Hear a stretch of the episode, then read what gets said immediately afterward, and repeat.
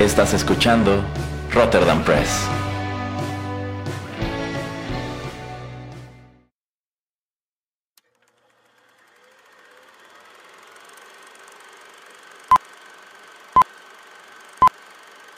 Rotterdam Press presenta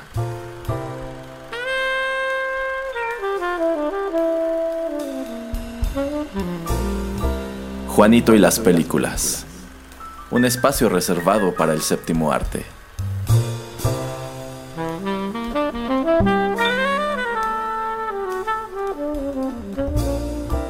Ocupa tu butaca. Comenzamos.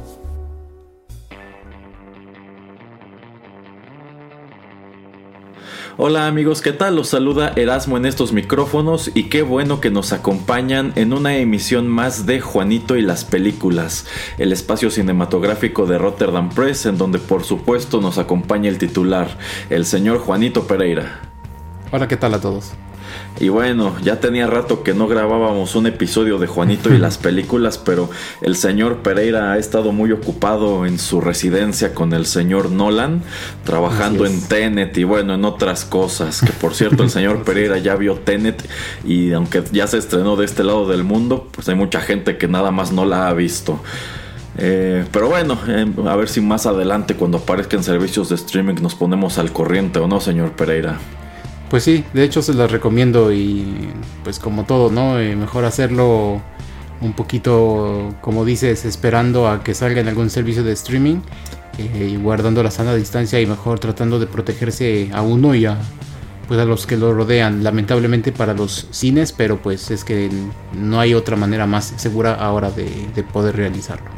Sí, tristemente, a mí me sorprende que hayan tomado la decisión de lanzarla en el momento menos oportuno. Yo pienso que es una de estas películas que sacaron al mercado como para tentar el agua nada más. Pero pues es una lástima que lo hayan hecho con ese título en específico que la verdad a mí se me antoja mucho y pues seguiré esperando para verlo. Pero bueno, ese es tema yo creo que para un episodio de TechPili. Creo que hay mucho que podríamos decir sobre ese asunto en específico. En lo que a la presente emisión respecta, la verdad este es un programa que tenía muchas ganas de realizar desde hace tiempo porque en esta ocasión platicaremos el señor Pereira y yo sobre un director que a mí me gusta mucho y aquí seguramente me voy a quemar con los escuchas pero este hombre es uno de mis directores favoritos de toda la vida. Es uno de los pocos de quienes he visto todas sus películas. Oh, y bueno eso tomando en cuenta que pues infamemente la gran mayoría de ellas tienen una reputación digamos que cuestionable en Hollywood y también entre los cinéfilos. ¿De quién se trata, señor Pereira? Del señor M. Night Shyamalan. Exactamente, hoy abordaremos pues solamente la etapa más temprana de Shyamalan, que creo que muchos estarán de acuerdo, fue la más interesante. Si bien este es un hombre que durante ya más de 10 años nos ha dado pues muchísimo de qué platicar, tanto para bien como para mal. Pero bueno, para no hacer más extensa esta presentación, vayamos con música, señor Pereira, y en el siguiente bloque nos enfocaremos en su primera película. Excelente.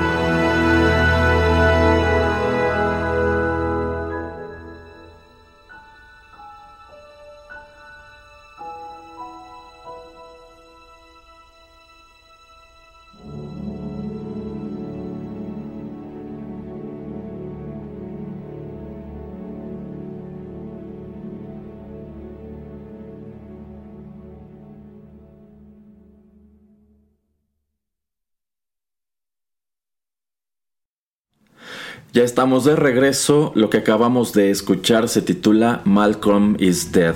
Esto es composición de James Newton Howard y se escuchó en la banda sonora de la película The Sixth Sense o El Sexto Sentido, que se estrenó en 1999. Esta película, por supuesto, fue dirigida por M. Night Shyamalan y contó en el reparto con Bruce Willis, Tony Collette, Olivia Williams y pues esta es la película que prácticamente catapultó a la fama durante un tiempo a Haley Joel Osment, quien en aquel entonces pues era promovido como pues la nueva child star de su generación. Si bien, pues bueno, la historia de lo que pasó después con este individuo es muy curiosa, aunque no compete a este programa. Y también esta cinta de Sixth Sense se encargó de poner en el mapa eh, de manera muy positiva a M. Night Shyamalan, este director de Filadelfia que salió pues prácticamente de la nada y debutó en el séptimo arte con esta película muy interesante, muy bien hecha, con una dirección de cámaras padrísima. Si, si las películas de Shyamalan se han caracterizado por algo todo lo largo de su carrera, es porque tienen una excelente cinematografía y también una excelente música. De hecho, así como Steven Spielberg tiene a John Williams, más recientemente Chris Nolan tiene a Hans Zimmer y así. Bueno, pues M. Night Shyamalan casi todo a lo largo de su carrera este, le, ha, encargado la música de sus películas a James Newton Howard. Solamente son una o dos las que no ha musicalizado él. No estoy muy seguro por qué, pero de ahí en fuera, pues prácticamente todas ellas, incluso las que no gustaron tanto, cuentan con música de este señor e incluso se da un fenómeno muy curioso en donde a veces la película es muy mala pero la música no tanto, pero la gente no lo sabe porque pues tiene la predisposición de que es una cinta con una reputación desfavorable. ¿Qué le parece a usted el sexto sentido, señor Pereira? Dicho, es una película que yo creo que no he visto como en 5, 8 años, eh, pero por, por, lo menos lo que sí me acuerdo es haberla ido a, que fui al cine a verla y me encantó cuando la vi. Después, pues sí, me tuve que esperar a que saliera en la televisión o a rentarla.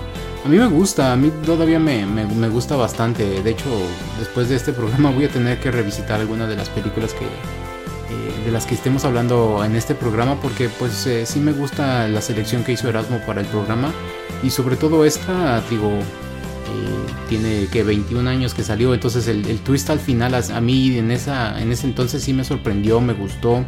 Eh, la manera en que llevan la película Bruce Willis y Haley Joel Osment me encanta.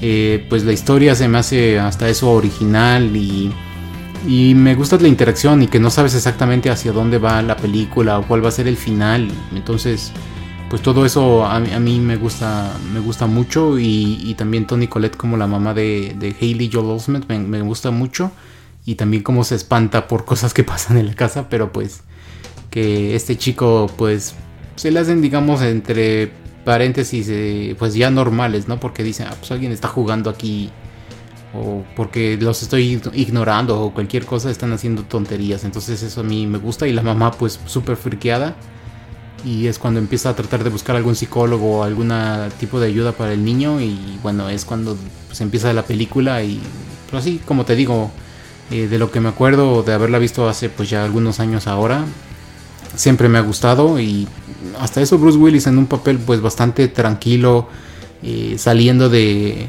eh, lo que fue más o menos todos esos papeles de acción como Duro de Matar 3, que pues ahí estaba un poquito, entre comillas, todavía un poco fresca. Eh, me gusta ese giro que le da y que pues también trata de hacer películas serias y que trata de pues eh, tomar otro rumbo como actor. Entonces todo eso y, como dice Erasmo con la manera de dirigir del director y con la música pues se me hizo una película muy muy completa. ¿A ti qué te pareció Erasmo? A mí me gustó mucho en su momento. Esta fue una de las películas más comentadas de 1999 y también una de las más taquilleras. De hecho, esta fue la segunda cinta más taquillera de ese año. Solamente la rebasó eh, el episodio 1 de Star Wars, The Phantom Menace, lo cual nos habla de la escala de este producto. O sea, oh, este hombre que pues prácticamente salió de la nada. Ya había dirigido otras dos películas, pero eran cosas pues de muy bajo presupuesto. Tenía muchos créditos como escritor, porque antes de que se volviera un nombre, digamos, mainstream, M. Night Shyamalan era de estos escritores de cine que sobre todo se dedicaban a curar eh, guiones o screenplays. Él era como una especie de, de, editor, ¿no? Era la clase de persona con quien iban los estudios cuando tenían un guion eh, que querían mejorar un poco. Y bueno, ese trato de escritor es algo que perdura en sus películas porque casi todas ellas las ha escrito y producido él mismo. Él es una persona en sumo individualista y yo siento que eso es parte de lo que ha dado pie a algunos de sus desastres. Oh, Pero bueno, él empezó con el pie derecho, con el sexto sentido, que pues sí, la verdad es una película muy interesante encontramos efectivamente a Bruce Willis en un papel al cual no estábamos muy acostumbrados a verlo, porque efectivamente a finales de los 90 pues todos lo considerábamos una gran estrella de acción. Muy cerca de ese año también hizo por ejemplo Armageddon, venía muy fresco de estar haciendo estas películas de Die Hard, etc. Si bien yo creo que Bruce Willis en realidad ha sido un actor más o menos diverso a lo largo de su carrera, eh, sobre todo tomando en cuenta que él no empezó como estrella de acción, él empezó incluso trabajando en la televisión en papeles pues más o menos graciosos. Él empezó trabajando en sitcoms y ya fue precisamente a través de Die Hard que se convirtió en un, héroe del cine, muy al estilo de Arnold Schwarzenegger, Sylvester Stallone, etc. Pero como que en esta etapa también empezó a buscar otro tipo de cosas, supongo que fueran físicamente menos demandantes. Y yo creo que a lo largo de su carrera nos ha dado papeles como este en películas en donde realmente se trata del personaje y no de escenas de acción, violencia y cosas así. Entonces por ese lado a mí me gusta y de hecho pues Bruce Willis es uno de los actores que ha participado en más de una de las películas de Shyamalan, pero ya, llegaremos a ese punto. Eh, la narrativa está muy padre, de hecho yo considero que sobre todo al principio de su carrera eh, Shyamalan era muy bueno para el plot twist, para estos giros inesperados que en una sola escena le cambian el sentido a todo lo que ya viste, porque casi siempre están al final o muy cerca del final de la película. Entonces algo que me gusta mucho de El sexto sentido es que efectivamente cuando la estás viendo tú tienes la noción de que esta película se trata de una cosa y cuando llegas a ese giro inesperado, que es uno de los más grandes clichés del cine de finales de los 90. Esta película como que también puso sobre la mesa muchas cosas específicas que encuentras en las cintas de este señor. Bueno, una vez que llegas a ese punto, la película cambia por completo. Entonces yo creo que este, esta es una historia muy bien contada, es un concepto muy original. En su momento, esto fue comercializado como una película de horror. Yo no sé si al señor Pereira le parece una película de horror. No, como de suspenso sí. Es que como te digo al principio cuando está el niño tomando su desayuno y pasan estas cosas cuando la mamá no está viendo o cuando va con Bruce Willis a, la escuela y ve a la gente, creo que es la escuela o no me acuerdo dónde ve a la, gente que estaba colgada. Eh, hay una gente muerta y como que él dice, sí, estoy viendo, hay gente que aquí solían este, pues ajusticiar y hay gente o muertos que están ahí colgando y también, híjole, se me va el nombre de esta chica, pero ahí llegan a un funeral y la niña eh, muere y ella es la que pues está debajo de la cama y como que le agarra literalmente los pies al niño y le, nada más es para darle una caja para pues para mostrarle al papá lo que la mamá le estaba haciendo o lo que le hizo para que le causara la muerte. Entonces todo eso es friki, pero de terror no. Yo creo que no de terror, pero sí como de suspenso. Eh, porque, bueno, tendremos que definir exactamente qué llamar terror mm, en cierta manera. O, pero sí es como muy impactante, porque me acuerdo, por ejemplo, Erasmo, em, ¿te acuerdas de la escena donde están en el tráfico y está el niño y la mamá y no saben por qué hay tráfico? Ajá, ajá. Ajá, y bueno, es que no sé qué tanto entrar en spoilers, pero pues si están escuchando este programa se amuelan y al lado del coche pasa el ciclista, pues ya muerto y tiene el casco todo ensangrentado. Entonces el niño sabe qué es lo que pasa enfrente porque están todo el tráfico detenido. Entonces esos son escenas muy impactantes y obviamente pues una edad corta corta, me refiero a, no sé, mayor de 15, 16, yo creo que sí te puede impactar. Pero pues si estás acostumbrado a, no sé, un viernes 13 o a un Freddy Krueger o algunas cosas de ese estilo, pues tal vez no lo consideras terror. No sé que tú qué pienses. Bueno, eh, sí, es una cinta que se comercializó en su momento como una película de horror, pero yo tampoco creo que lo sea. Sí tiene sus momentos espeluznantes, pero yo siento que realmente la intención de la película no es asustar. O sea, esta no es una película que tiene un jump scare cada cinco minutos, ¿no? O que tiene un acto final súper intenso en donde hay demonios y monstruos y cosas así. Eh, yo creo que las escenas espeluznantes son, bueno, son el resultado de la clase de historia que está contando.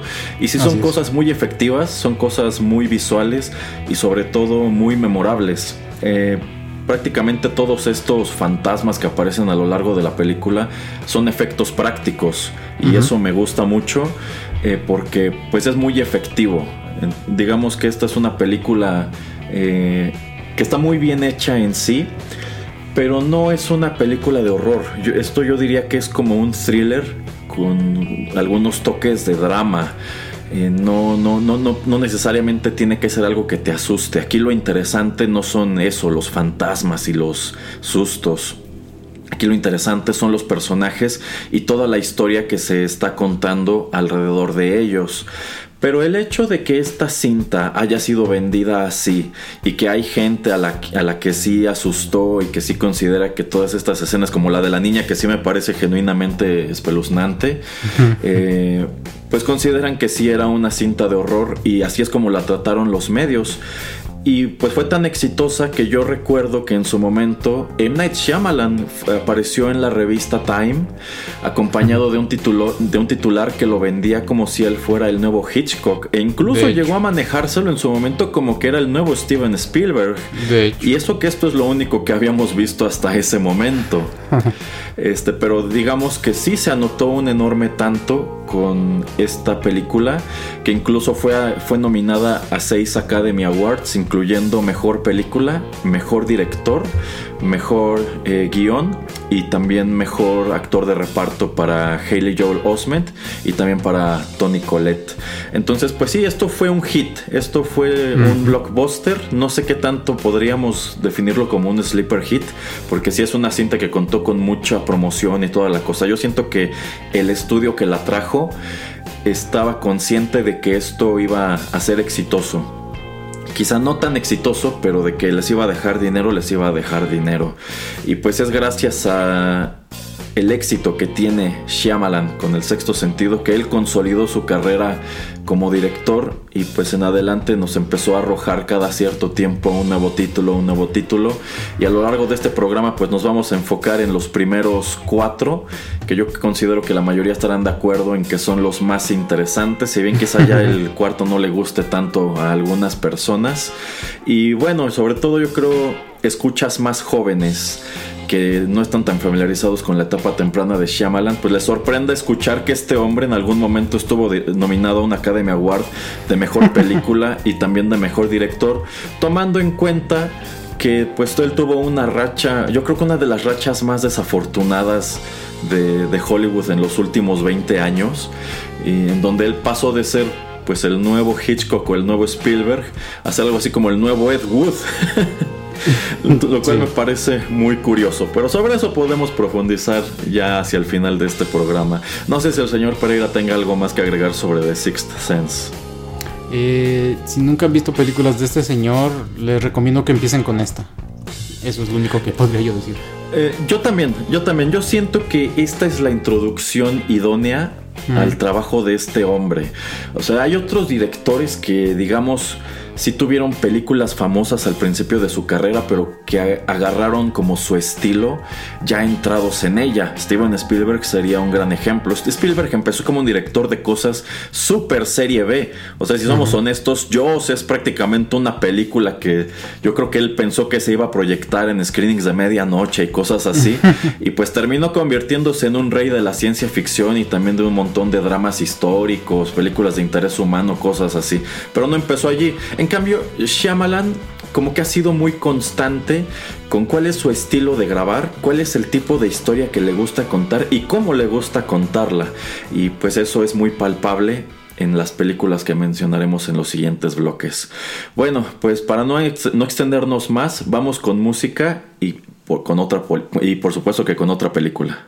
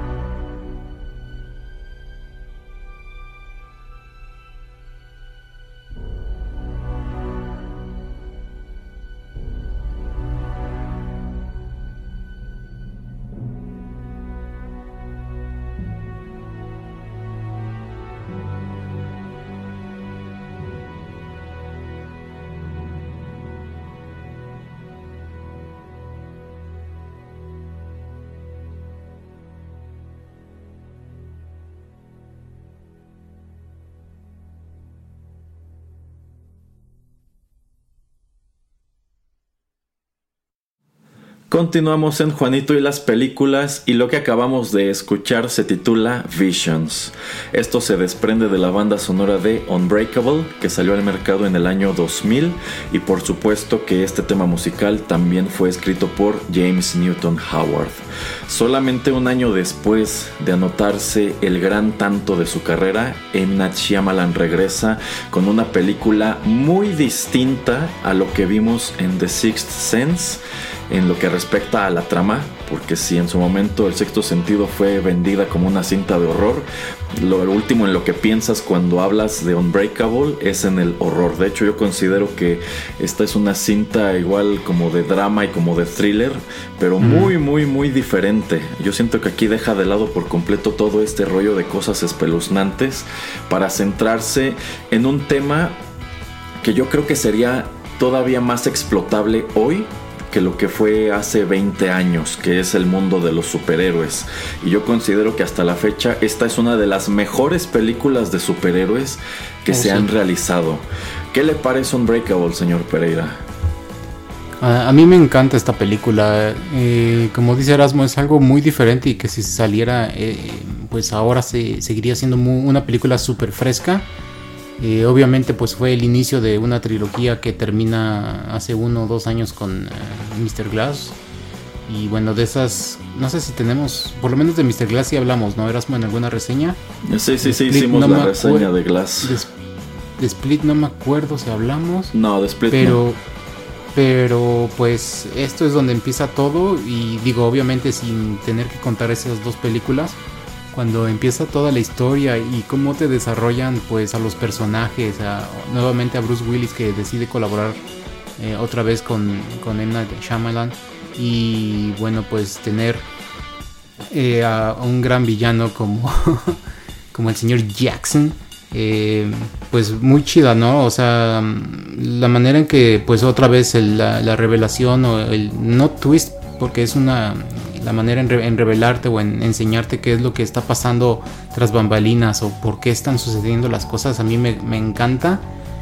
Y es una manera muy distinta de, ver una película o de ver una historia acerca de gente buena, de gente mala, de las habilidades que alguien puede tener, de cómo puedes pues tratar de usar pues eh, tus poderes o, tus habilidades para el bien y también como pues otra gente que se siente un poco eh, pues fuera de lugar o en cierta manera pues desplazada, pues cómo puede cambiar también su mentalidad y, eso me gusta mucho, me gusta mucho cómo, cómo te lleva la historia y al final yo creo que le pudo haber agregado otros 10, 15, 20 minutos simplemente para ver qué es lo que sucede con los personajes. Pero a mí me gusta también el final donde termina, aunque siento que fue un poquito abrupto, pero digo, de principio a fin me gusta la paleta de colores, este... Y bueno, ahorita Erasmo yo creo que se va a explayar un poquito con todo lo que pasa en la película, pero pues a mí me, encantó esta película. Y yo creo que no hubiera yo llamado a Six Sense eh, Sleeper Hit como Erasmo mencionó antes, pero esta sí, ¿eh? Porque de hecho esta yo creo que mucha gente dejó de verla y esta era la película para ver. Exacto. Eh, bueno, yo siento que esta película se aprecia mucho mejor hoy que en el año 2000. Y eso sobre todo tomando en cuenta que como hemos dicho muchas veces, hoy en día algunas de las películas más esperadas son películas de superhéroes, que si nos regresamos a finales de los 90, principios de este siglo, pues por lo regular eran tratadas como películas para niños, a las cuales no les invertían mucho dinero, ni siquiera les echaban ganas y pues en consecuencia muchas de ellas son malas. No fue hasta aproximadamente el año 2008 eh, yo diría que prácticamente que fue cuando Nolan empezó con Batman Begins, que se empezó a tratar ese cine de manera distinta, que Hollywood se dio cuenta que en realidad el público que iba a ver esas películas, pues no era precisamente niños de 5 o 10 años, sino que había muchos fans adultos de ese tipo de cosa y que iba a llenar los cines para ver historias bien contadas de ese tipo de personajes. Como que actualmente ya se tiene otra percepción de qué son los superhéroes, qué son los cómics, que son ese tipo de películas, pero en el 2000 no. Entonces, creo que esta película sí encaja como sleeper hit, aunque también yo diría que no es precisamente un hit, Yo me imagino, tomando en cuenta que salieron con un año de diferencia, que cuando Shyamalan estrenó The Sixth Sense, él ya estaba trabajando, si no es que ya estaba grabando Unbreakable. El problema es que el estudio vendió a Shyamalan como un director de terror y esta no es una película de terror, este es un drama netamente. Entonces yo me imagino que esta cinta la dejaron pasar pues medio desapercibida. De hecho, tú no ibas a verla porque la hubiera dirigido el mismo director del sexto sentido. Ibas a verla porque salían Bruce Willis y Samuel L. Jackson. Y algo que a mí me encantó de esta película cuando la fui a ver la primera vez es que los avances te dicen muy poco sobre la historia. Entonces tú llegas a ver esta película sin saber a grosso modo de qué va a tratar. Y es muy lentamente, porque Shyamalan es un director asquerosamente paciente. Algunas de sus películas son netamente lentas. Y yo considero que esta no es lenta, pero sí es muy paciente. Pues te va revelando quién es David Dunn quién es este personaje, el, Elijah este, Price, que está en la silla de ruedas y que tiene su galería de arte, pero pues es una galería de arte que no vende pues pinturas y óleos y cosas así por el estilo. Vende pues eh, memorabilia o dibujos de historietas Oh, el tipo de dibujitos que ahora se comercializan en eventos como la Comic Con y ese tipo de cosas y que pues es, puede ser un panel dibujado a lápiz, pero vale muchísimo porque lo hizo eh, John Romita o algo así, ¿no? Este, y bueno, como poco a poco te va revelando que el personaje de Samuel L. Jackson tiene la teoría de que el personaje de Bruce Willis es un superhéroe que tiene super fuerza, que es invulnerable, etcétera, e intenta convencerlo de ello, pero él mismo como que dice, "No, es que cómo va a ser posible. Yo soy este, soy un padre de familia, tengo un trabajo súper mediocre de guardia de seguridad. Mm. Este, mi hijo como que me admira mucho, pero yo no yo no entiendo ni por qué, yo no soy nada especial y no quiero serlo." Pero poco a poco como que él va asomando y pensando en todas estas cosas que le dice y su hijo es como que el más entusiasmado de pensar que su papá podría ser un superhéroe y como que él mismo va diciendo, caray, parece que todo esto podría ser cierto. Y bueno, cuando llegas al final de la, historia, pues de nuevo tienes un, giro muy brusco de la trama. Eh, cuando llegas a la conclusión, bueno, sí, cuando llegas a la revelación de pues quién era realmente el personaje de Elijah Price todo ese tiempo, ¿no? Yo creo que esta es una película sin desperdicio, está súper bien contada de principio a fin. Efectivamente, quizá pudiéramos eh, sentir que termina de golpe, porque llegas a ese giro final y efectivamente ese es el final y como que te quedas todavía con la duda de, bueno, ¿y qué pasa con el personaje de Bruce Willis? Él empezó esta historia en un punto, ahora está totalmente del otro lado de la mesa, pero ¿qué va? E, este descubrimiento, ¿qué ocasiona en él? hace que regrese a donde empezó o de verdad va a abrazar esta nueva identidad que acaba de crearse. ¿Qué onda? ¿Qué es lo que pasa? Y bueno, eso vinimos a descubrirlo 18 años después hasta, hasta Glass, porque bueno, en su momento pues esto no se manejó como la primera película de una trilogía. De hecho, yo estoy seguro que el mismo Shyamalan jamás lo consideró hasta que empezó a grabar Split, y dijo, puedo unir estas dos historias y de este modo pues como que tener por fin mi propia trilogía, porque bueno, este es un hombre que no acostumbra a hacer secuelas ni nada así. La primera vez que lo hizo y nadie sabía que se trataba de una fue con Split, que pues no es precisamente una secuela, pero es una historia situada en el mismo universo de Unbreakable. Eh, y bueno, este Split también fue una cinta muy aplaudida. Eh, de Glass ya hablamos. Yo creo que es una cinta que contiene muchos de los pecados que este hombre ha venido arrastrando durante mucho tiempo. Split fue una sorpresa porque fue su primer película genuinamente buena en muchísimo tiempo. Pero de nuevo, aquí tenemos a un Shyamalan muy joven, un Shyamalan que iba empezando con historias muy originales, con películas muy bien hechas y con música muy padre de James Newton Howard, y quien en ese momento era toda una promesa, era una estrella en ascenso y seguía hablándose de él como que era el nuevo el nuevo gran director que nos iba a traer maravilla tras maravilla, igual que Hitchcock, igual que Spielberg, igual que Coppola, igual que todos esos, ¿no? Sí, y bueno, nada más como para terminar mi participación en, esta, en este segmento. Eh, la primicia de la película, pues casi casi te la vendían de que Bruce Willis es el único sobreviviente de un accidente de tren eh, donde mueren 130 personas y más o menos el misterio al principio tratan de relacionarlo a eso de pues qué tiene algo, qué es lo especial en él o por qué es elegido o eh, pues cosas del azar o no sé que fue muy afortunado etcétera y cómo es posible que él haya sido el único sobreviviente. Y digo al final pues ya como completan esa historia y te dicen exactamente por qué pasó el accidente y todo este tipo de situaciones a mí me encantó y sí le llamo también Sleeper Hit porque ya estoy viendo la, taquilla y de hecho hizo, no hizo ni 250 millones de, dólares en la, taquilla cuando el sexto sentido un año anterior hizo casi 680. Entonces imagínate Erasmo, eh, pues la cantidad de gente que no la fue a ver y que pues yo creo que como dices lentamente la, ha descubierto y desde que aparece eh, Batman de Nolan y después de todas las películas de, Marvel de, los Avengers, pues yo creo que es algo que se, se, disfruta mucho y se puede digerir bastante sabroso en, este, en esta época, ¿no? Sí, sí, de hecho yo le recomendaría a los escuchas que nunca han visto Unbreakable, pero que les gustan las películas del MCU, las del universo de DC, etc. Eh, Unbreakable no es una película de acción para nada. De hecho, digamos que solamente tiene una pequeña escena que podría considerarse tal y hasta eso pues ni siquiera está tan emocionante. Pero Breakable es una película de muchos detalles. Es esa clase de cinta que puedes ver una y otra vez y le vas encontrando más cositas que te van revelando eh, pues detalles sin, sin necesidad de decírtelo. Por ejemplo, eh, cuando David este al fin ya hacia el final de la historia se pone este este poncho este y pues va a perseguir a este hombre que, él sabe que es un criminal.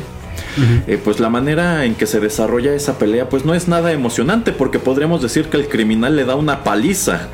Este, la, la gran bondad que tiene David Dunn es que pues es, es, es invulnerable no Eventualmente se te revela que sí tiene una debilidad, sí tiene su kriptonita. Pero bueno, esta secuencia de la pelea está muy padre. Si te fijas en todo lo que está ocurriendo alrededor de los personajes, como lo avientan a una pared y la pared pues se hunde porque es te están dando a entender que es un cuerpo muy duro y muy pesado, ¿no?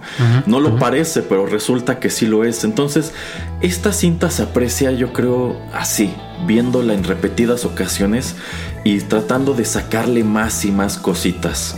Sin mencionar que yo creo que tiene una perspectiva que el cine de superhéroes no tenía en ese entonces, que era que esta cinta decidió este, no tratar al público. esta cinta no se hizo pensando en que le iban a ver niños y no, y no quiso tratar a su público como que ah, pues son un montón de gordos este, que viven con sus mamás, ¿no? Yo siento que esta cinta decidió tratar al espectador como una criatura pensante y que puede ir este, desmenuzando todos estos detalles.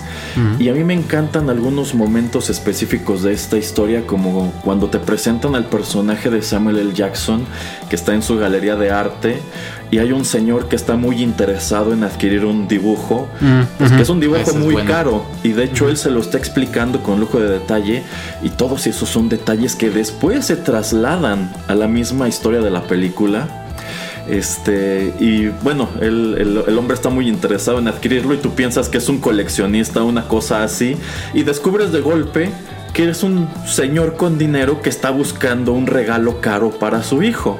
Así es. Y la primera reacción de Samuel L. Jackson es echarlo de su tienda. Porque le dice que eso no es un juguete, es una obra de arte. Y dices, wow, esa es la visión de ese mercado que ninguna otra película de, superhéroes o de cómics o lo que sea tenía en ese momento. Este, mostrar que efectivamente esa no es una industria pues exclusivamente de niños o no es un hobby bobo.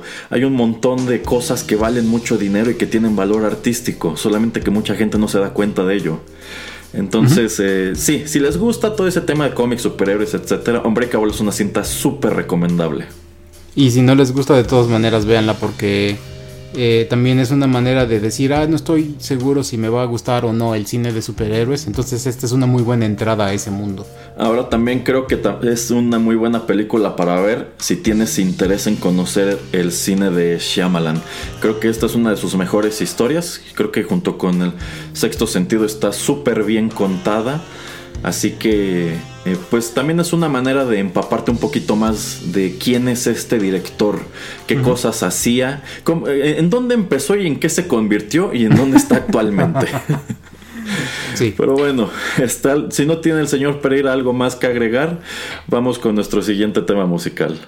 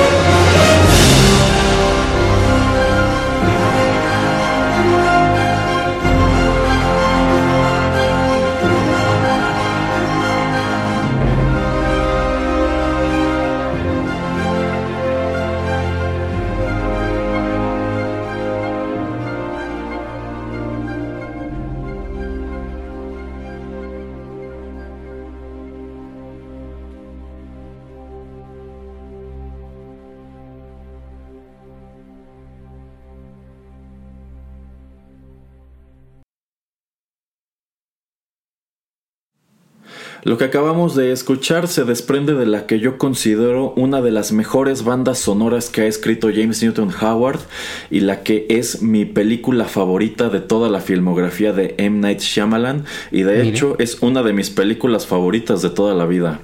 Lo que acabamos de escuchar se titula The Hand of Fate Part 1 y aquí quiero mencionar algo que olvidé comentar en los bloques anteriores que es que no les estamos presentando precisamente lo que serían temas principales de estas bandas sonoras.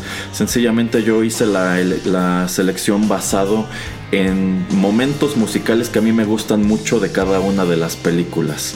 Eh, Visions, pues sí incorpora, por ejemplo, muchos motivos que aparecen a lo largo de Unbreakable. Lo mismo sucede con esta pieza de Hand of Fate Part 1, eh, que ya se escucha hacia el final de esta cinta.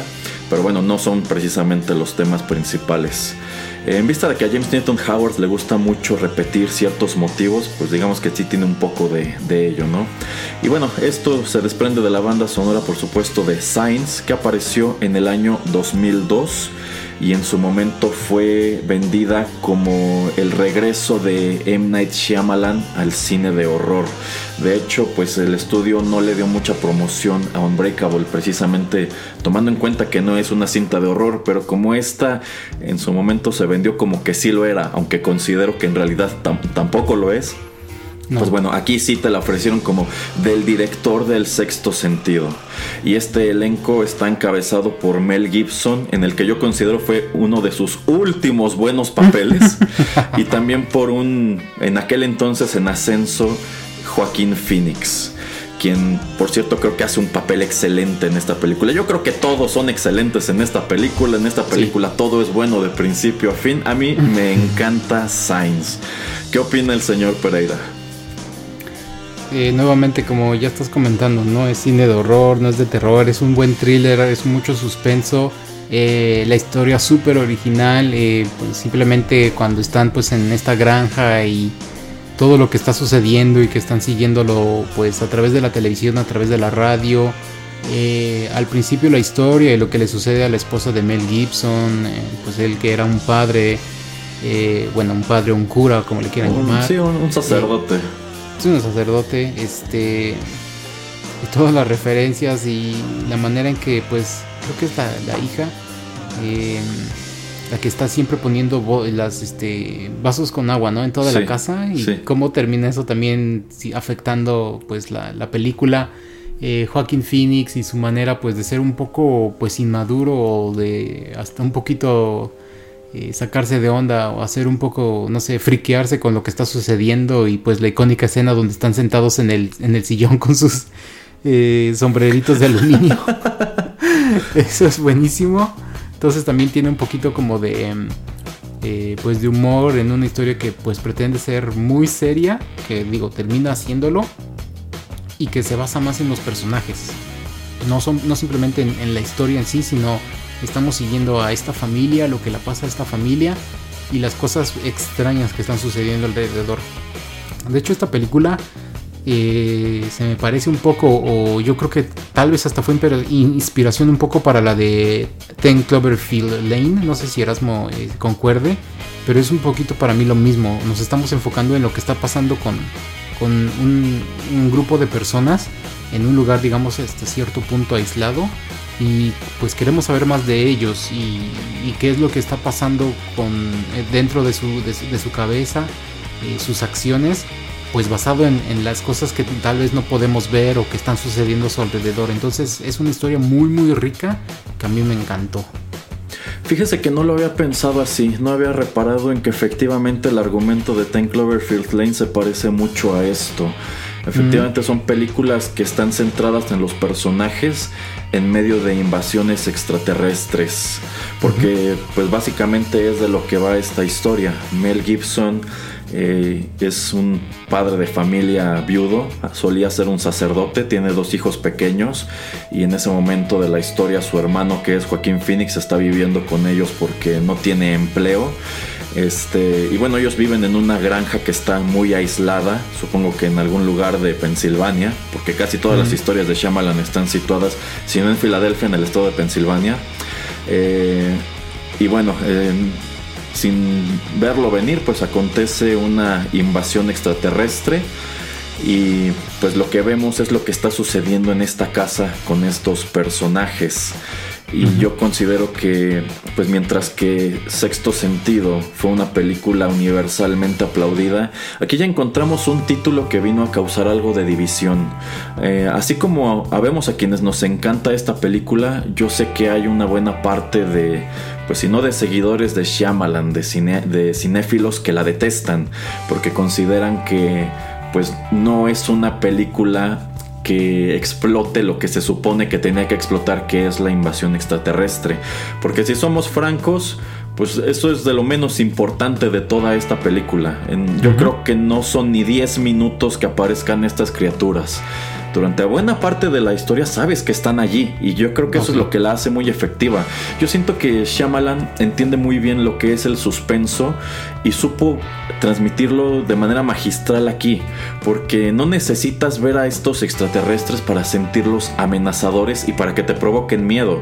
Y yo creo que uno de los mejores momentos donde puedes apreciarlo es cuando eh, pues tienen su última cena y que es un momento súper tenso y, este, y ellos saben que los extraterrestres van a ir por ellos.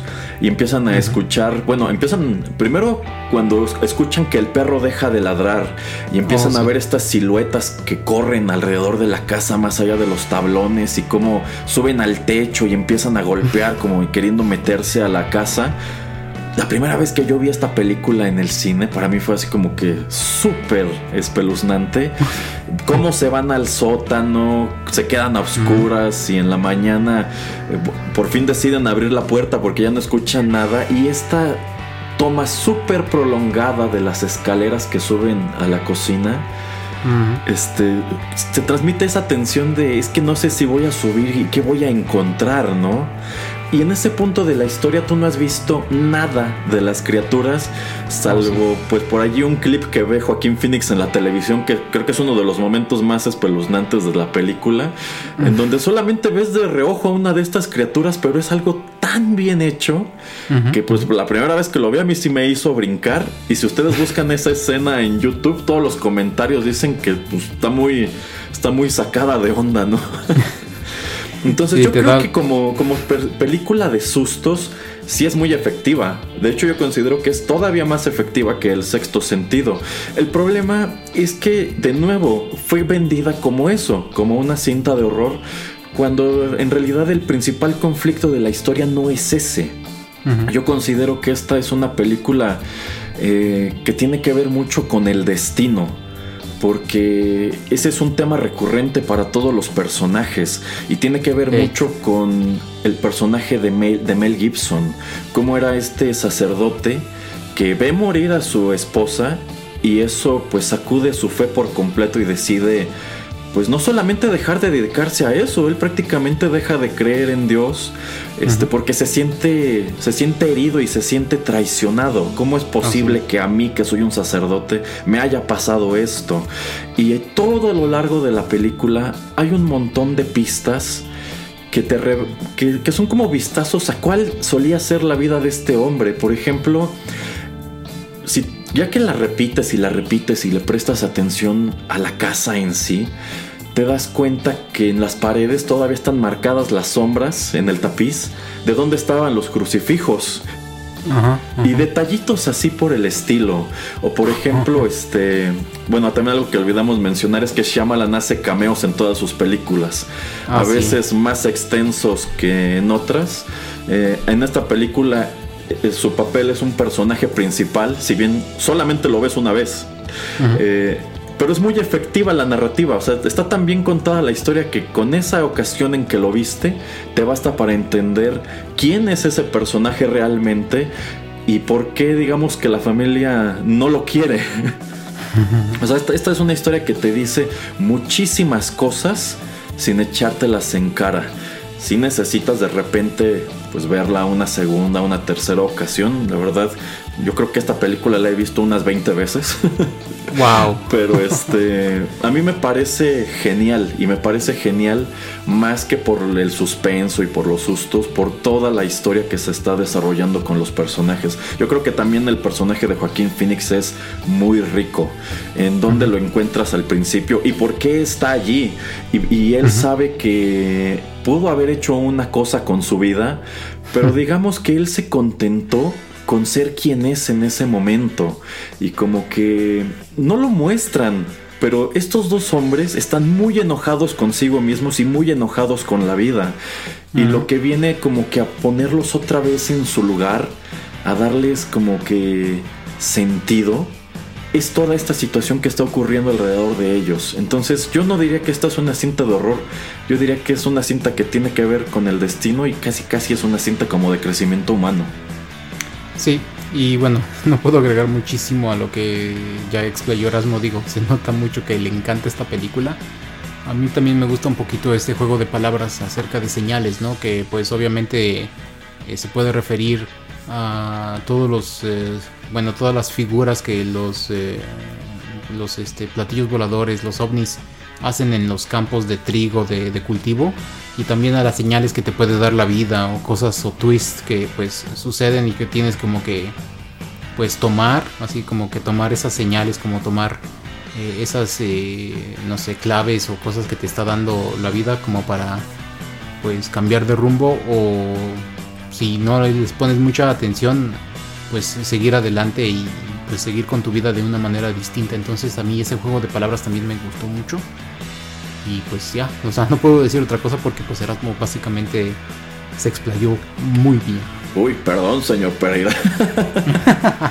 no, sí, o sea, eh, ahora en cuanto a eso de Science, efectivamente, eh, o sea, como que tú ves el póster, si no sabes nada de esta película y piensas que las señales pues son esas figuras que aparecen en los campos de cultivo, que pues son un tema muy recurrente en lo que respecta a los ufólogos y toda esta gente que cree en esas cuestiones, ¿no?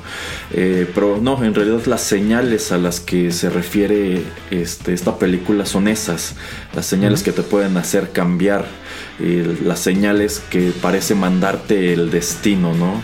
Porque, insisto, ese es un tema muy importante en, esta historia. Y siento que es precisamente porque se enfoca mucho en ese tipo de cosas, que pues sí es una cinta que tiene su buen número de detractores.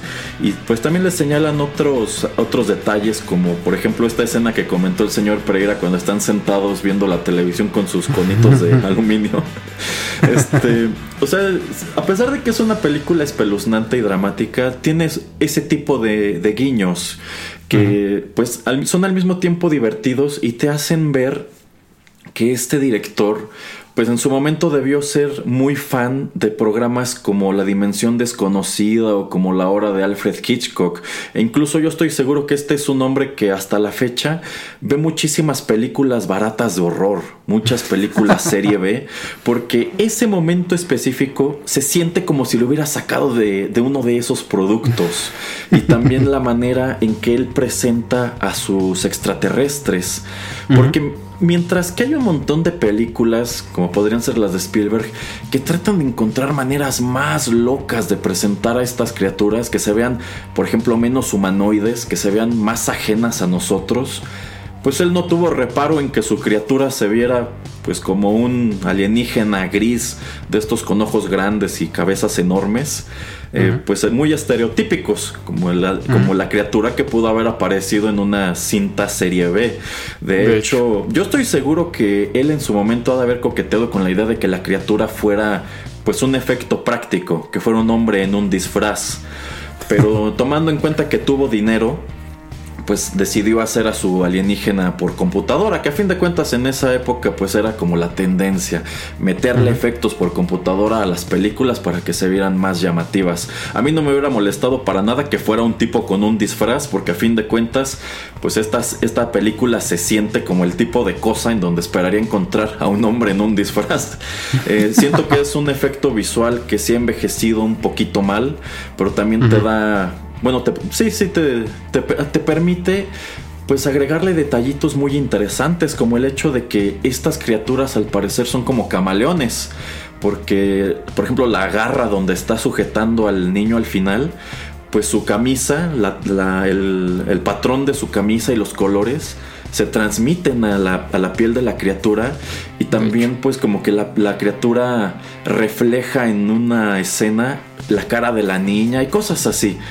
O sea, de, nuevo, son detallitos que están presentes, que, quizá en un primer vistazo pasas por alto, pero que te hacen ver que es un producto mucho más complicado de lo que pudieras haber pensado en un principio.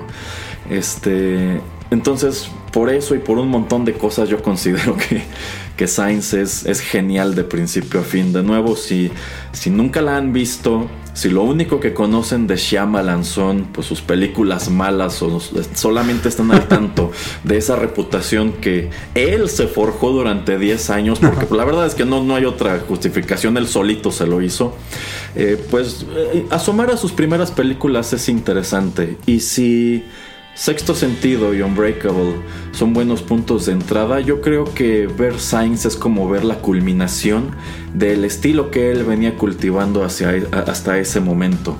Yo creo que este es uno de dos picos en su carrera. El otro sería Split. Así es. Sí, sí, y bueno, eh, igual la banda sonora es padrísima. Hay otra recomendación que les puedo hacer es que si no les interesa ver las películas de Shyamalan o lo que sea, busquen la música. Por ejemplo, yo estoy seguro que mucha gente diría, yo por nada del mundo vería The Last Vender. Pero busquen la música, la música está muy padre. Calla, mucha gente va a dejar de suscribirse a nuestro podcast si sigues hablando bien de esa película. no, no, no, yo no, yo no hablaría bien de The Last Airbender. O sea, sí soy muy fan de Shyamalan. Me sigue gustando mucho a pesar de todos los tropiezos que ha tenido. Y le sigo teniendo mucha fe, en serio. Este, pero pues sí estoy consciente de que ha hecho unas películas genuinamente horribles. O sea, no, tampoco es como que diga, es que me gusta mucho y siento que es como un genio incomprendido. No, la verdad es que es un señor bastante necio y bastante individualista, a quien pues creo que de pronto hace falta alguien que le ponga freno y le diga, sabes que esas ideas no están tan padres que le dé sus apes. sí, sí, de hecho, eh, bueno, podemos hablar de eso más adelante, pero yo creo que eso es parte de lo que hizo de Split algo tan especial, ¿eh? Sí, sí, de hecho. pero bueno, este, ¿algo más que agregar sobre Sainz, señor Pereira? No, no, ya dale a la que sigue. Va, bueno, entonces la que sigue.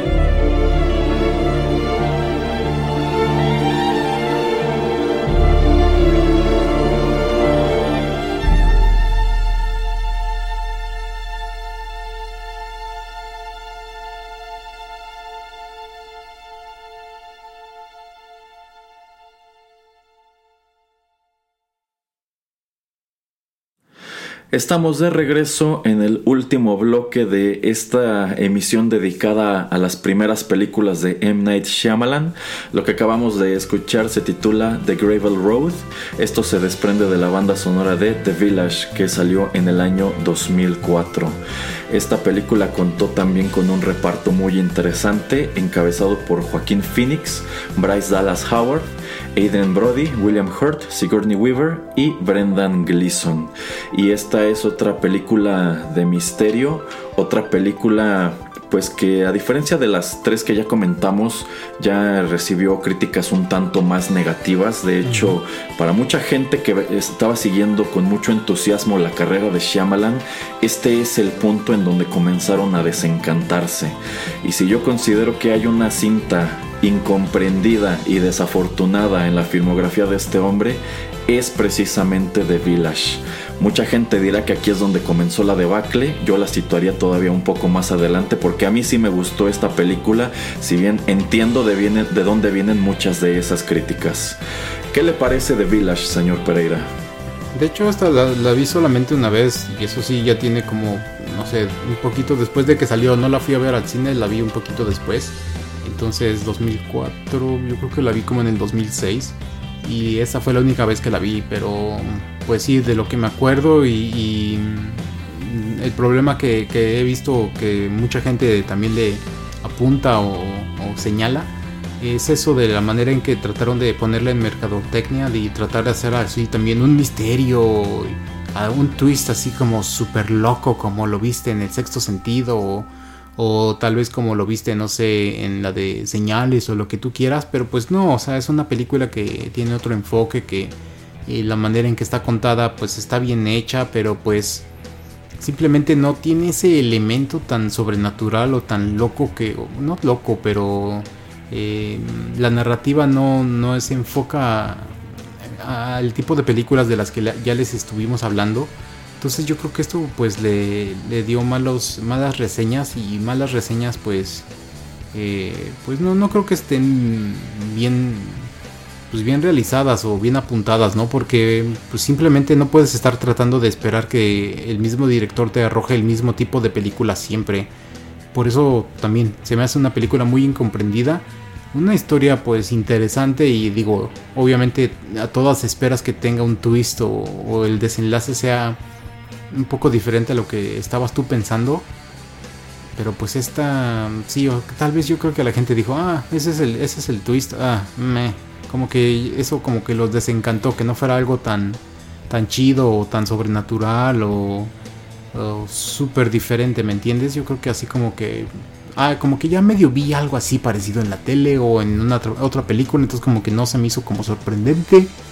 Entonces no me gustó tanto la película. No, no, no, no entiendo ese tipo de, crítica o de reseña o de señalamiento, ¿no? Y a mí me gusta, pero te digo también a secas, ¿no? Es que de, para mí de las favoritas de, este director son las tres primeras de las que hablamos y, sí, ya después Split.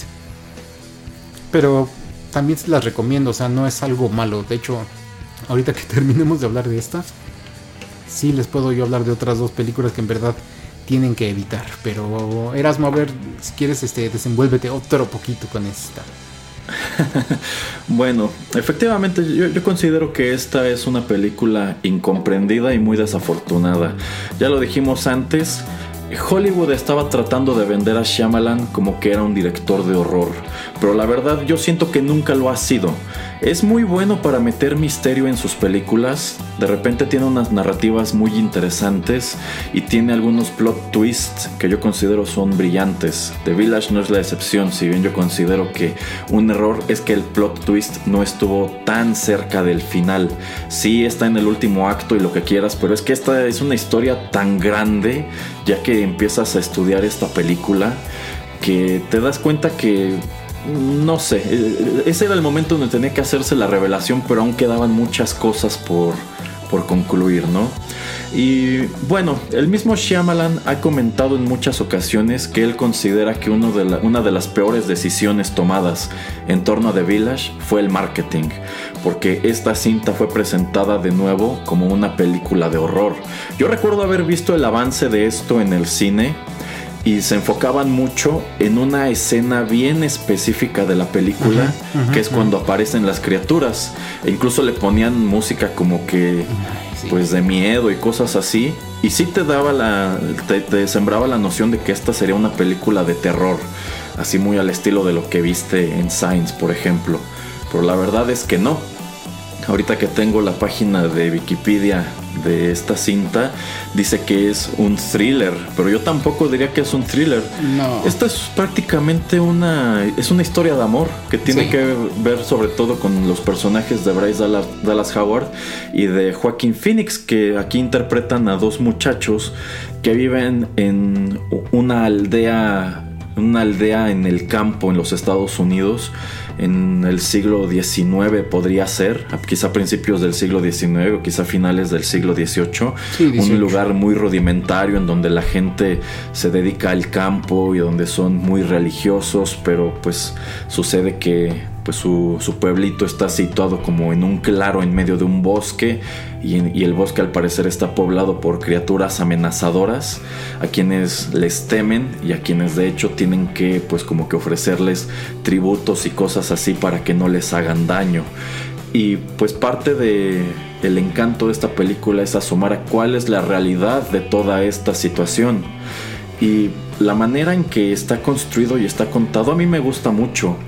Eh, si yo considero que las tres películas que ya mencionamos antes son excelentes, yo diría que esta es buena. Eh, y lo que le falta para que sea tan buena como las otras es que siento que quizá pudo haberle dedicado un rato más al guion, quizá dedicarle un rato más a la postproducción para mover uno que otro elemento porque siento que el, principal desencanto de quienes fueron a ver esta película es que uno, no es una historia de terror, sobre todo al principio, como que hay cosas que te dan a entender que sí podría serlo, e incluso ya que vas asomando cuál es la realidad de esta situación, dices, bueno, quizá todavía hay esperanza de que tenga un acto final como espeluznante, ¿no? Con las criaturas y lo que sea, pero eventualmente llegas a la conclusión de que, pues lo que viste al principio no era, no era lo que tú creías, ¿no? Entonces yo siento que eso, antes que sorprender al público, lo desencantó. Y esto se debe a que mucha gente fue a verla pensando pues que sea algo más parecido a Science o a Sixth Sense, pero no, esta es una historia muy diferente, así como yo considero que Unbreakable pues no tiene mucha relación con esas otras dos historias, la verdad es que esta tampoco. Eh, de allí que yo considere que es incomprendida. También siento que es una cinta a la que mucha gente no le da una oportunidad por la reputación que después se ganó el director y porque mucha gente genuinamente dice que es mala. Pero de nuevo, aquí encuentras este fenómeno muy propio de Shyamalan en donde conforme la repites, conforme le pones atención sobre todo a cosas que el personaje de William Hurt dice, pues vas descubriendo cosas y cuando por fin llegas al, al plot twist, cuando aparece de hecho este, el personaje de Shyamalan, que el cameo de aquí es finísimo. A mí me encanta la manera en que lo grabó. Eh, pues te das cuenta cuál es la realidad.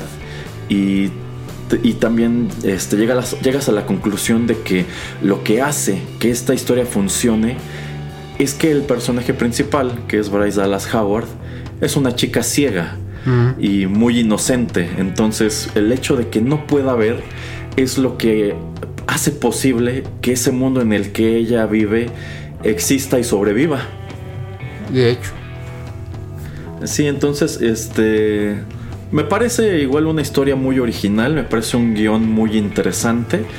Eh, insisto, quizá no es una película de la misma calidad que las anteriores, pero a mí me sigue pareciendo buena. Normalmente, insisto, los fans de Shyamalan suelen señalar que aquí es donde empezó la debacle, que esta fue su primera película mala, pero yo no estoy de acuerdo. Eh, siento que más bien estábamos empezando a ver quién era realmente este individuo. Y también siento que en este punto pues los medios se habían encargado de ensalzarlo tanto y para a, donde es que este, a donde en ese entonces a donde se paraba este hombre era una salamería increíble que yo estoy seguro que en este que en este momento ya había perdido el piso por completo. Oh, pero bueno este no quita que The Village me parezca buena.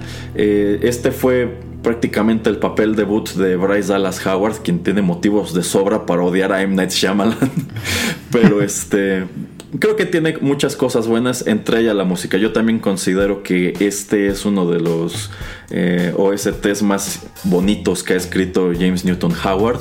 Eh, de nuevo, pues son piezas que van eh, que están pensados para acompañar lo que en realidad es una historia de amor, de allí que no encuentres como que estas tonaditas espeluznantes como las de Science, etcétera, pero yo considero que hizo un muy buen trabajo y, y si sirve como dato adicional, se consiguieron una excelente violinista para grabar esta música que es Hilary Hahn.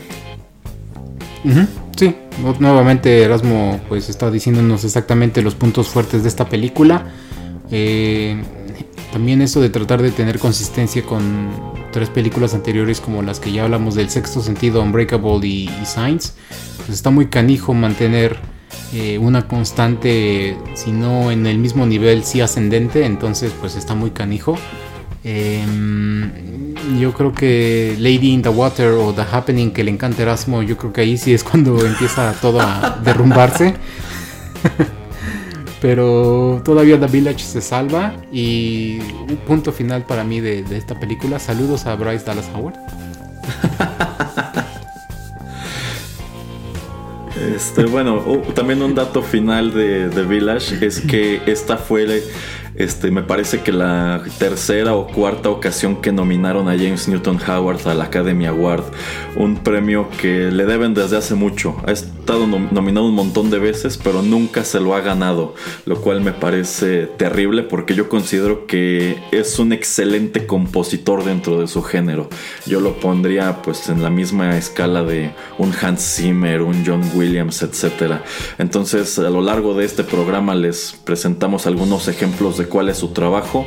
Si nos han seguido en, episodios en los que hemos mencionado el Batman de Nolan, pues también han escuchado una pizquita de su trabajo porque él junto con Hans Zimmer hicieron eh, la banda sonora de Batman Begins. Pero estaría muy padre en algún otro momento hacer un programa dedicado ya específicamente a James Newton Howard y no tanto a, a Shyamalan es justo y necesario, señor Erasmo. Es justo y necesario. Sí, sí, sí, yo creo que sí.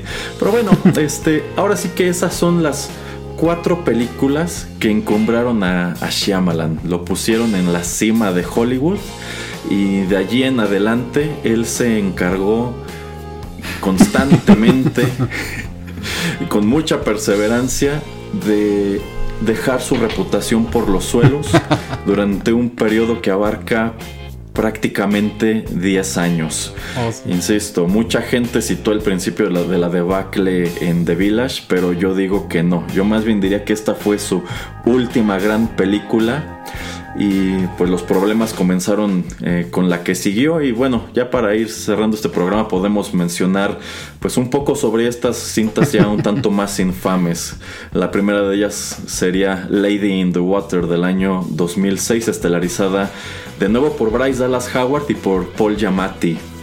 Y bueno esa es una cinta que la verdad solamente vi una vez y esa vez me bastó para no querer verla de nuevo porque a menudo eh, aparece listada entre las peores películas jamás realizadas y yo estoy de acuerdo con esa, con esa opinión. Así como me encantan las cuatro que ya mencionamos, considero que Lady in the Water es horrible y es tan horrible que destruyó junto con Spider-Man 3 la carrera de Bryce Dallas Howard. Y tomando en cuenta quién es su papá, eso era algo muy difícil de lograr. Al menos por un tiempo, sí, en verdad sí. Sí, bueno, o sea, como que en, su momento, precisamente The Village se encargó de presentarla como que era una nueva joven promesa. De allí que Shyamalan haya decidido utilizarla de nuevo en Lady in the Water y darle uno de los protagónicos.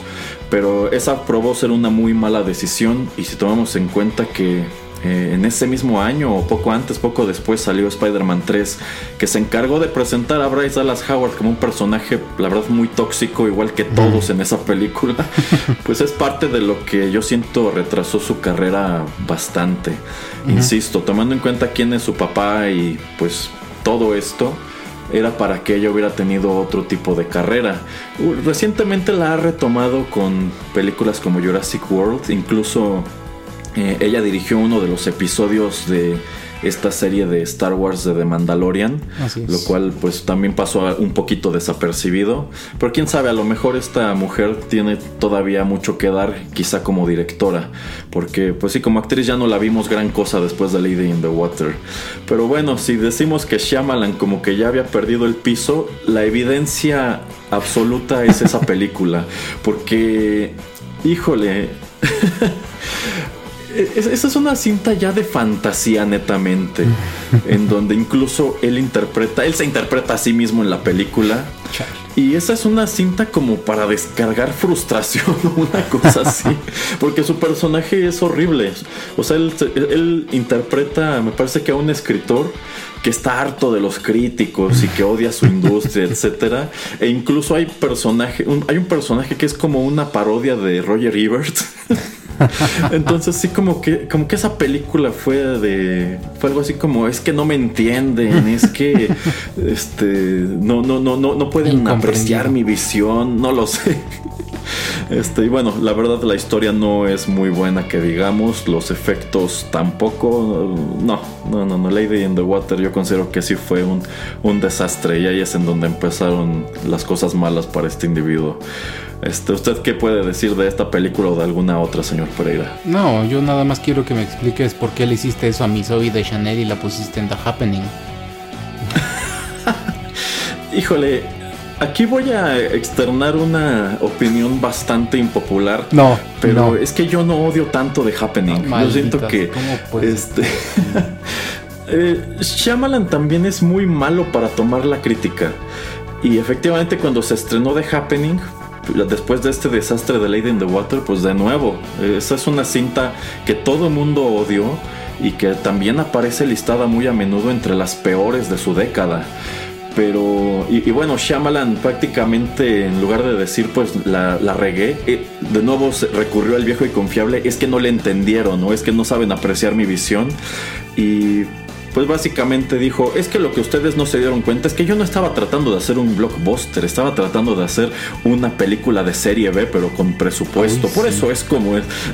y no, no, la verdad yo creo que sí tomó muchas malas decisiones en The Happening, entre ellas Mark Wahlberg, que, que, yo creo que no funciona en otra cosa que no sean películas de Michael Bay.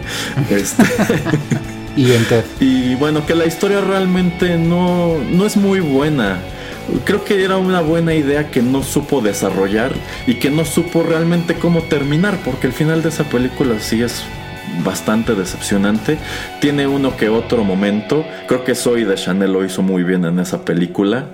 Este, pero insisto, yo no, yo no odio The Happening. Yo entiendo más o menos qué es lo que quería hacer, pero tristemente no le salió y creo que creo que pecó de necio. Lo cual me lleva a comentar a, otro comentario que quería incluir en este programa, que es el hecho de que yo considero que quizá M. Shyamalan sería un mucho mejor novelista que director de cine. Porque siento que The Happening es una historia que funcionaría mucho mejor en un libro que como la presentó en una en la película. Yo siento que es la clase de historia que Stephen King habría hecho funcionar muy padre. Mm, buen punto, no lo había pensado así. Mm, tal vez se debería dedicar un poco a... Sí, Quizá en algún momento podría considerar eso. En lugar de esa historia con presentarla en un screenplay, quizá escribir una novela. Yo siento que parte de lo que le resta mucho a The Happening es pues precisamente la dinámica entre los actores, sobre todo Mark Wahlberg. Yo creo que él hizo él lo hizo pésimo en esa película. Él ha sido exageradamente crítico de ella también. Básicamente la manejó como es que me mandaron a trabajar con un director loco que no sabía ni lo que estaba haciendo, pero pues la verdad es que él es la clase de actor que necesita un director que lo ponga en cintura y que le diga es que tienes que hacerlo así y dejar de pues caer en estos lugares comunes que son tan propios de ti, ¿no? que, te, que te hacen parecer siempre personaje de Michael Bay. este, entonces, de nuevo, entiendo de dónde vienen todas las críticas de The Happening, pero yo no la odio. De hecho, cuando fui a verla al cine, no puedo decir que me haya gustado, pero tampoco me decepcionó tanto. Y también considero que es otra cinta con excelente música que pasa muy desapercibida debido a la recepción que tuvo. Bueno. Y después de eso, pues ya en el año 2010 llegó The Last Airbender, que allí, honestamente, yo no sé por qué le dieron esa película a Shyamalan. Ni idea. Eh, no es la clase de cosa que haga él. O sea, es la, esa película se lo hubieras dado no sé, a James Cameron o a un director joven, alguien que conociera muy bien el material de origen, que pues, se supone que Shyamalan también, pero eh, no, supo, no supo desarrollarlo. Este, The Last Airbender sí considero que es un desastre, pero de nuevo, mínimo escuchen la música. No, no es culpa de James Newton Howard que la película haya quedado como quedó. Este. Y bueno, para ese punto, la verdad, eh, su carrera ya, ya, ya iba en, franca decadencia. Después hubo unos cuantos otros títulos como Devil. Devil también es horrible. After Earth y bueno, otras tantas cosas que, ¿Viste, ¿viste After Earth? Este, la empecé a ver. no lo veas. Yo sí la vi. No, no, ¿para qué? Me quedó claro ya como a la media hora que la iba a odiar. De hecho, yo pensé que iba a estar peor de lo que de lo que fue, pero eh, pobre Will Smith, la verdad tratar de tratar de empujar la elección de elenco. Yo, yo no entiendo por qué quiso utilizarlos específicamente a ellos. Bueno, quizá porque Will Smith fue uno de los productores, pero eh, de nuevo siento que era una no, era una buena fórmula. La historia mm. en sí no es mala, no me parece una mala idea, pero está muy mal desarrollada. Los personajes no son nada entrañables y de hecho, específicamente el personaje de Jaden Smith me parece asquerosamente antipático. Pero creo que porque ese niño en realidad es así. Sí, exactamente. Ni ya ni tan niño, ya tiene como veintitantos años, entonces, en fin. Ah, bueno, este, mm. pero sí, digamos que después de The Village realmente cayó en un bache de muchos años. O sea, en su momento quizá eh, Lady in the Water y The Happening fueron vistas como pues pequeñas anomalías en una carrera que hasta ese momento había sido muy interesante. Pero por desgracia eventualmente llegó a amasar más películas malas que buenas, lo cual pues prácticamente lo convirtió en una especie de hazme reír de Hollywood. Eh, no fue hasta el año 2015, más de 10 años este, después de que se estrenó The Village, que la carrera de Shyamalan como que empezó a repuntar con The Visit. No sé si el señor Pereira ha visto no, esta No, lo he visto todavía. Está, no sé, bueno, no sé si siga en Netflix. Creo que este, sí. Pero en su momento fue comentada como lo mejor que había hecho Shyamalan en muchísimo tiempo. Y es que esa sí pretende ser una cinta de horror. Y está presentada como found footage, que también es un elemento muy recurrente de las películas serie B. Eh, y está muy padre. De hecho, este. O sea, no, no es una película así que digas enorme. Se ve que la hizo con muy poco presupuesto porque en ese momento ya nadie en Hollywood quería trabajar con él. Es que este hombre ya era prácticamente un, desastre garantizado. o sea, película que le ponían en las manos la echaba a perder. Entonces, con muy poco dinero hizo The Visit, que es una pequeña película de suspenso y horror y a ratos es muy efectiva. De hecho, ya en el acto final tiene algunos momentos que a mí genuinamente me dieron mucho miedo. Porque digamos que también otra cosa que él sabe retratar son esos lugares comunes de las cosas que nos dan miedo en nuestras casas, ¿no? Uh. Como cosas que tú crees que se que oíste, que viste o que se movieron, no sé. Este es una historia muy sencilla, pero yo considero que a su manera es efectiva. Y bueno, un año después de nuevo volvió a sorprender con Split, que prácticamente fue como su patada de ahogado, la verdad, porque es una película que él hizo con su dinero. Es muy sabido que tuvo que hipotecar su casa y cosas así para poder realizarla. Pero pues a mí me gusta que fue una manera de demostrar todavía lo tengo y todavía puedo hacerlo. Solamente ténganme tantita paciencia. Y pues yo siento que mucho de lo que hizo genial Split es que él no fue el único escritor. Y que yo siento que en esa película sí hubo quien le pusiera el freno y le dijera, ¿sabes qué?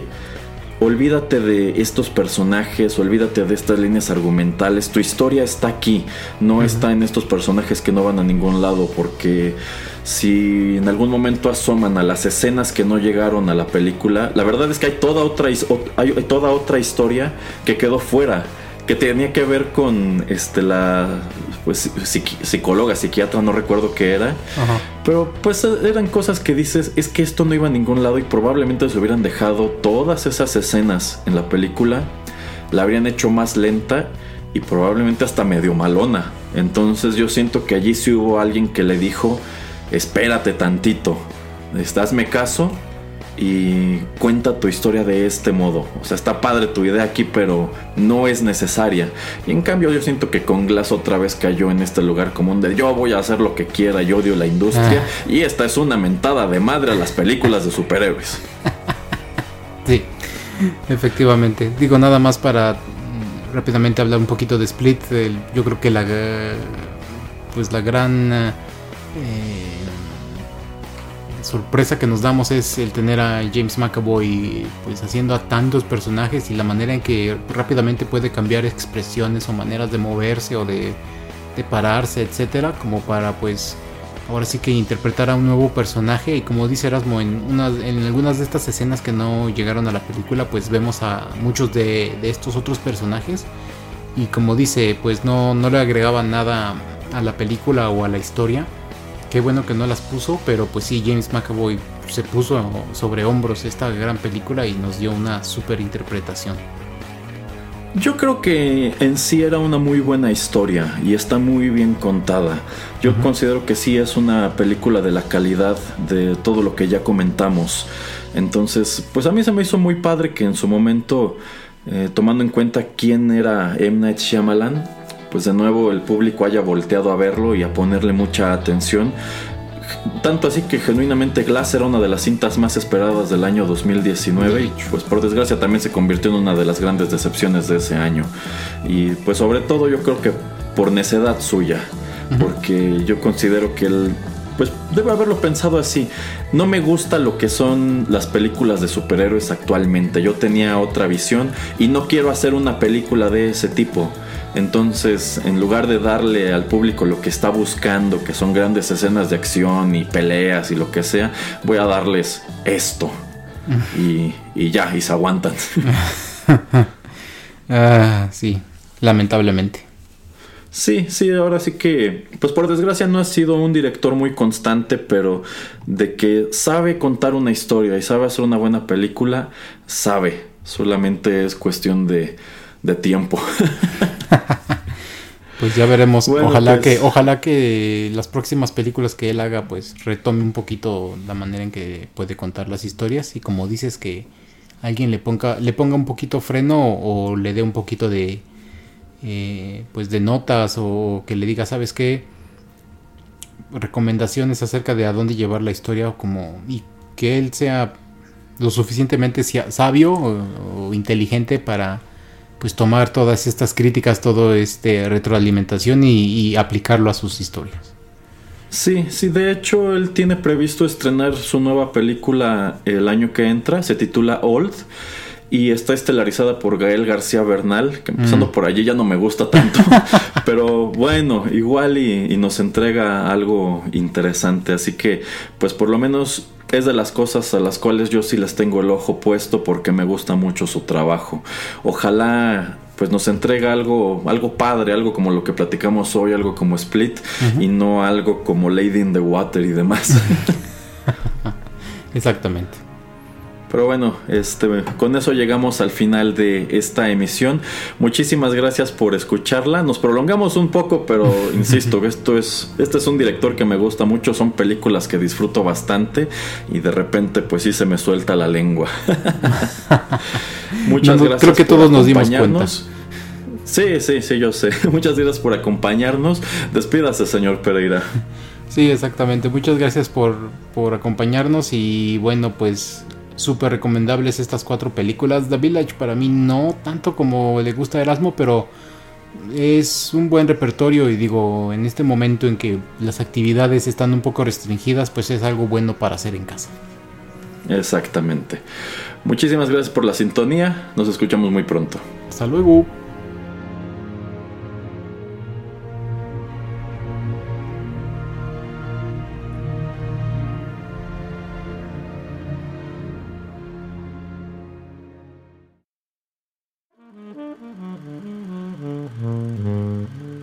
Juanito y las películas llegó a su fin.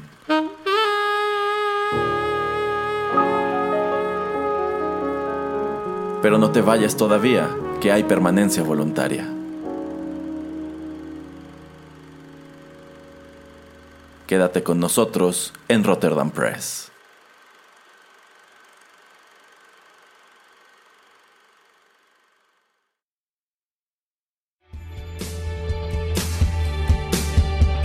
Estás escuchando Rotterdam Press.